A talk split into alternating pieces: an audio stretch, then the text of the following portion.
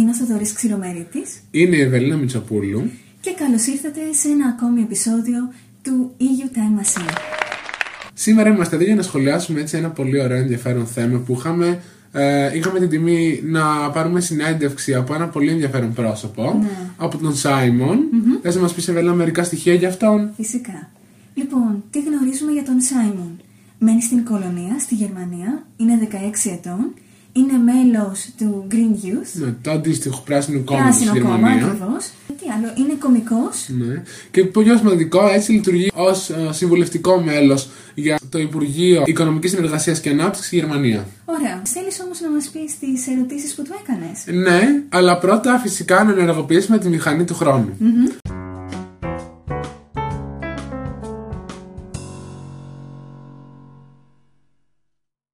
Η πρώτη ερώτηση ήταν κάπως σημαντική γιατί προσωπικά εγώ, όπως δήλωσα και στον ίδιο, έμεινα έκπληκτος με το βιογραφικό του γιατί μόλις στα 16 του, δηλαδή ίδια ηλικία με εμάς, εγγράφηκε ως μέλος στην νεολαία του Πράσινου Κόμματος Γερμανία που γνωρίζουμε ότι ανήκει στην τωρινή κυβέρνηση στη Γερμανία. Όντως. Ένα κόμμα με πολλή απήχηση, ειδικά στους νέους. Ε. Σε αντίθεση με την Ελλάδα και άλλες χώρες. Φυσικά, Ναι, ναι. ανήκει Ε, στην Βλέπουμε κυβέρνηση. την κινητοποίηση που υπάρχει πάνω στο θέμα της κλιματικής Ακριβώς. αλλαγής. Ναι, ναι. Μμμ. Α, Λοιπόν, για πες μας την πρώτη ερώτηση που του έκανες. Η πρώτη ερώτηση ήταν πώς σκέφτηκε να εγγραφεί σε κάποιο τέτοιο κόμμα, δηλαδή με ιδεολογία πράσινη, οικολογική και όχι κάποια έτσι ιδεολογία πιο πολιτική. Ναι. Και μου απάντησε νομίζω πολύ ωραία.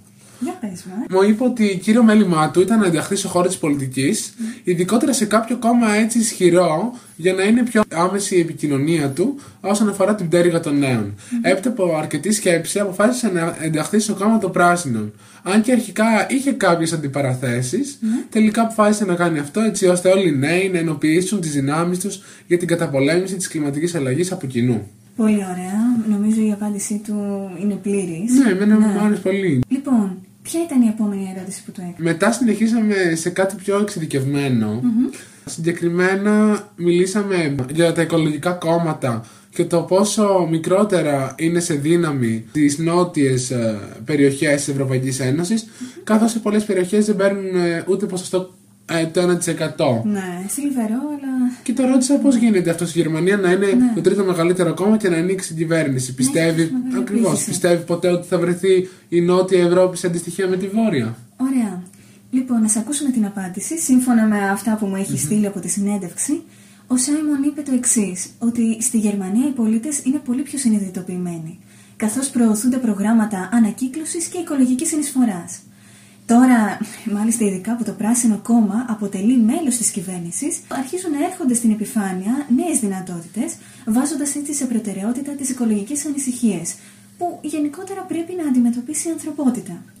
Αλλά ούτως ή άλλως προσθέτει ότι οι κάτοικοι είναι ευαισθητοποιημένοι από μόνοι τους, ε, όπου διαδηλώνουν ε, πολλές φορές τις ανησυχίες τους, ε, γενικότερα που αφορούν την κλιματική αλλαγή, με πολύ μεγάλη επιτυχία, ε, προκειμένου να ενεργοποιηθούν οι αρχές κάθε περιφερειακής κοινότητας. Ναι, ακριβώς. Ήταν, πιστεύω, μία από τις καλύτερες απαντήσεις, γιατί μας έδειχνε ότι υπάρχει μια διαφορά έντονη και ότι πρέπει να γεφυρωθεί, όχι ότι απλά υπάρχει και θα συνεχίσει να υπαρχει Τώρα, όσον αφορά την τρίτη ερώτηση, νομίζω έγινε από εσένα και τον κόσμο που έστειλε κάποιες ερωτήσεις στα social media και από το Instagram. Θες να μας πεις ποια ήταν η ερώτηση που επιλέχθηκε από το Instagram; Στην ουσία ήταν πώς να, να είσαι ενάντια στην κλιματική αλλαγή, έχοντας μια ευρωπαϊκή ταυτότητα Ναι, μία. και γενικότερα να συμμετέχεις σε ένα ε, πράσινο κόμμα. Ναι, ακριβώς. Η απάντησή του ήταν πολύ έτσι, ξεχωριστή για ακόμη μια φορά. Εμένα με προβλημάτισε και θα σας την διηγηθώ ακριβώς έτσι όπω που την είπε για να προβληματιστούν και αυτοί που μας ακούνε εννοείται. Είναι σημαντικό να γίνεται σωστή χρήση των μέσων κοινωνικής δικτύωσης, γιατί ο σύγχρονος άνθρωπος περιτριγυρίζεται από διάφορες δυσκολίες και είναι αναγκαία η ευαισθητοποίησή του. Βέβαια, τονίζει ότι τα πάντα πηγάζουν από την εκπαίδευση. Οπότε, δίνοντας έμφαση στη βέλτιστη διαπαιδαγώγηση των νέων ατόμων που σύντομα θα ενταχθούν στο κοινωνικό πλαίσιο ως ενεργοί πολίτες, επιτυχάνουμε πιο εύκολα το στόχο μας. Και εδώ βλέπουμε για μια ακόμη φορά το ρόλο που παίζει η παιδεία σήμερα και γενικότερα έτσι. Ναι, είναι πολύ σημαντικό από μικρή ηλικία. Ε, βέβαια. Ναι. Λοιπόν, ποια ήταν η επόμενη ερώτηση; Ήταν κάπως πιο υποκειμενική από τη δική μου μεριά. Ναι. Ή με είχε θέσει σε προβληματισμό και κάποια ανησυχία σε μένα, αλλά δεν ξέρω αν επικρατεί η ίδια ανησυχία και στον κοσμο Ρώτησα ότι τα βιολογικά προϊόντα και οι ηθικές εταιρείες είναι κάπως ακριβές γιατί περνάνε πολλούς ελέγχους, διάφορες περίπλοκες έτσι, διόδους όσον αφορά την κατασκευή τους, η ζήτηση στα καταστήματα κτλ. Ναι. Και ρώτησα πώς μπορούμε να προμοτάρουμε τον ε, ηθικό καταναλωτισμό και τα βιολογικά προϊόντα καλύτερα, Ναι. ακόμη και σε όχι τόσο καλοπληρωμένες Αναπτυγμένες πολιτικές. χώρες. Ναι, μην το Ναι. θέσω τόσο ναι, υποβαθμισμένες, δηλαδή κάπως που να μην έχουν τόσο οικονομική έτσι, Ευχέ- ενίσχυση. Ακριβώς, γενικότερα. ναι, αυτό. Ναι. Η απάντησή του ήταν ότι είναι γεγονός ότι όσον αφορά τα βιολογικά προϊόντα, ε, γενικότερα όλοι θα πρέπει να προσπαθούμε να επιλέγουμε με μια οικολογική συνείδηση. Όπου φυσικά μέχρι εκεί που μπορεί ο καθένας όσον αφορά την οικονομική ευχέρεια. Ε, βέβαια, αναρωτιέστε όλοι, μα καλά, ε, να αναπτύξω την οικολογική συνείδηση, αλλά όταν οι τιμές τους δεν είναι τόσο προσιτές στο κοινό, πώς να συνεισφέρω κι εγώ. Η αλήθεια είναι ότι ε, θα πρέπει να υπάρξει κάποια μείωση των τιμών, να είναι λίγο πιο προσιτές στο ευρύ κοινό, προκειμένου να υπάρχει και μια πιο μεγάλη κατανάλωση.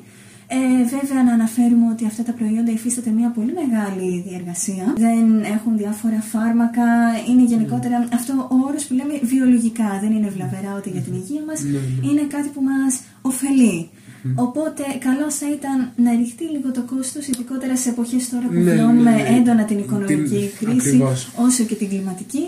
Και από την άλλη να αναπτύξουμε και εμείς μια οικολογική συνείδηση προκειμένου να ενωθούν αυτές οι δύο δυνάμεις και να φτιάξουμε ένα καλύτερο μέλλον όσον αφορά την κλιματική αλλαγή. Ναι. Νομίζω, γιατί φτάνουμε στο τέλος της συνέντευξης με τον Σάιμον, Ναι. ότι η τελευταία ερώτηση είναι ξεκάθαρα για αυτούς που μας ακούνε ακριβώς εδώ, αλλά και για σένα, γιατί θα αντιπροσωπεύει πολύ έτσι άτομα που τους ενδιαφέρει το επικοινωνιακο Συγκεκριμένα το ρώτησα αν θέλει να στείλει κάποιο μήνυμα στους ακροατές μας εδώ στην Ελλάδα. Ναι. Και πιστεύω η απάντηση να σου έχει δώσει κάποιο ενδιαφέρον. Θες να μας τη μοιραστείς εδώ μαζί με τους Φυσικά, ακροατές; φυσικά. Λοιπόν, ε, ο Σάιμον συμβούλεψε ότι οι νέοι του σήμερα θα πρέπει να αντιμετωπίζονται με ειλικρίνεια και σκοπός τους γενικότερα είναι να προσπαθούν να επηρεάσουν αυτούς που έχουν δύναμη στο κοινό. Γενικότερα βιομηχανίες, εργοστάσια, μεγάλες εταιρείες, έτσι ώστε να υπάρχει μια αλληλεπίδραση μεταξύ τους και να ελαχιστοποιήσουν τους κινδύνους που κρύβει η κλιματική αλλαγή στο μέλλον. Πολύ σημαντική η συμβουλή του. Γενικότερα πιστεύω να έχει μεγάλη απήχηση στους νέους, προκειμένου όλοι μαζί να εξομαλύνουμε μάλλον τις βλαβερές επιπτώσεις που έχει η κλιματική αλλαγή στον πλανήτη μας. Πριν κλείσουμε έτσι και αυτό το επεισόδιο που πιστεύω να είναι και αυτό πολύ ωραίο και, Και να φαίνεται ενδιαφέρον. όπως το πρώτο που άρεσε πάρα πολύ στο κοινό Ναι. και να, να τους Ε, ευχαριστήσουμε. βέβαια, σας ευχαριστούμε πάρα πάρα πολύ, ε, διότι με τη βοήθειά σας ε, φτάσαμε πάνω από 10.000 ακροάσεις, κάτι που πραγματικά δεν, το το περιμέναμε. Και μπήκαμε και στις top 100 εκπομπές στην Ναι, Ελλάδα. στο νούμερο 49 συγκεκριμένα. Ναι, ναι. Ε, χαιρόμαστε πάρα πολύ που έχει τόση μεγάλη απήχηση και εδώ είμαστε, προσπαθούμε για ακόμη καλύτερα και ακόμη πιο ενδιαφέροντα επεισόδια προκειμένου να τα παρακολουθείτε έτσι με μεγάλη αγωνία και ενδιαφέρον. Και πάλι σας ευχαριστούμε πάρα πολύ για την στήριξή σας. Θέλω λίγο να σχολιάσουμε και μεταξύ μας εδώ.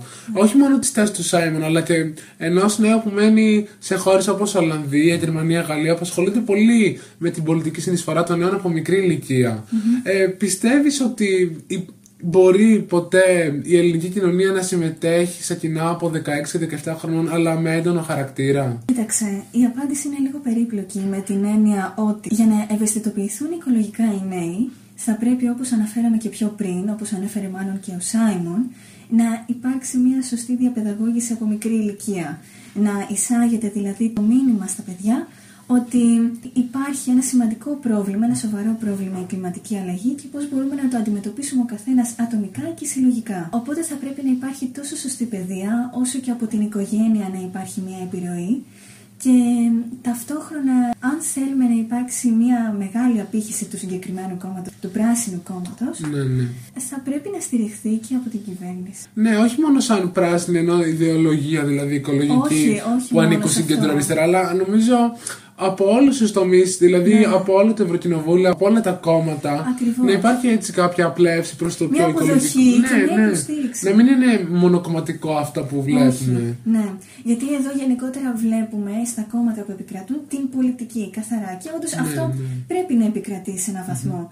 Αλλά από την άλλη, καλό θα ήταν να υπάρχει και ένα κόμμα που να έχει μια έτσι μεγάλη απήχηση, προκειμένου να ευαισθητοποιηθούν όσο και μεγαλύτεροι άνθρωποι, Ναι, ναι. αλλά κυρίως και νέοι και να συμμετάσχουν και οι ίδιοι. Είναι πολύ Ακριβώς. σημαντικό να συμμετέχουμε πολιτικά και οικολογικά Ναι. πλέον ενεργά. Και το βλέπουμε και όλα σε αυτό ότι φέτος οι νέοι έχουν τη δυνατότητα να ψηφίζουν από 17 ετών. Ακριβώς, ναι. Θα είναι η πρώτη φορά. Βλέπουμε μία βελτίωση και μία ανάπτυξη στο θέμα ότι η κοινωνία προσπαθεί να εισάγει του νέους, τους νέους στην πολιτική.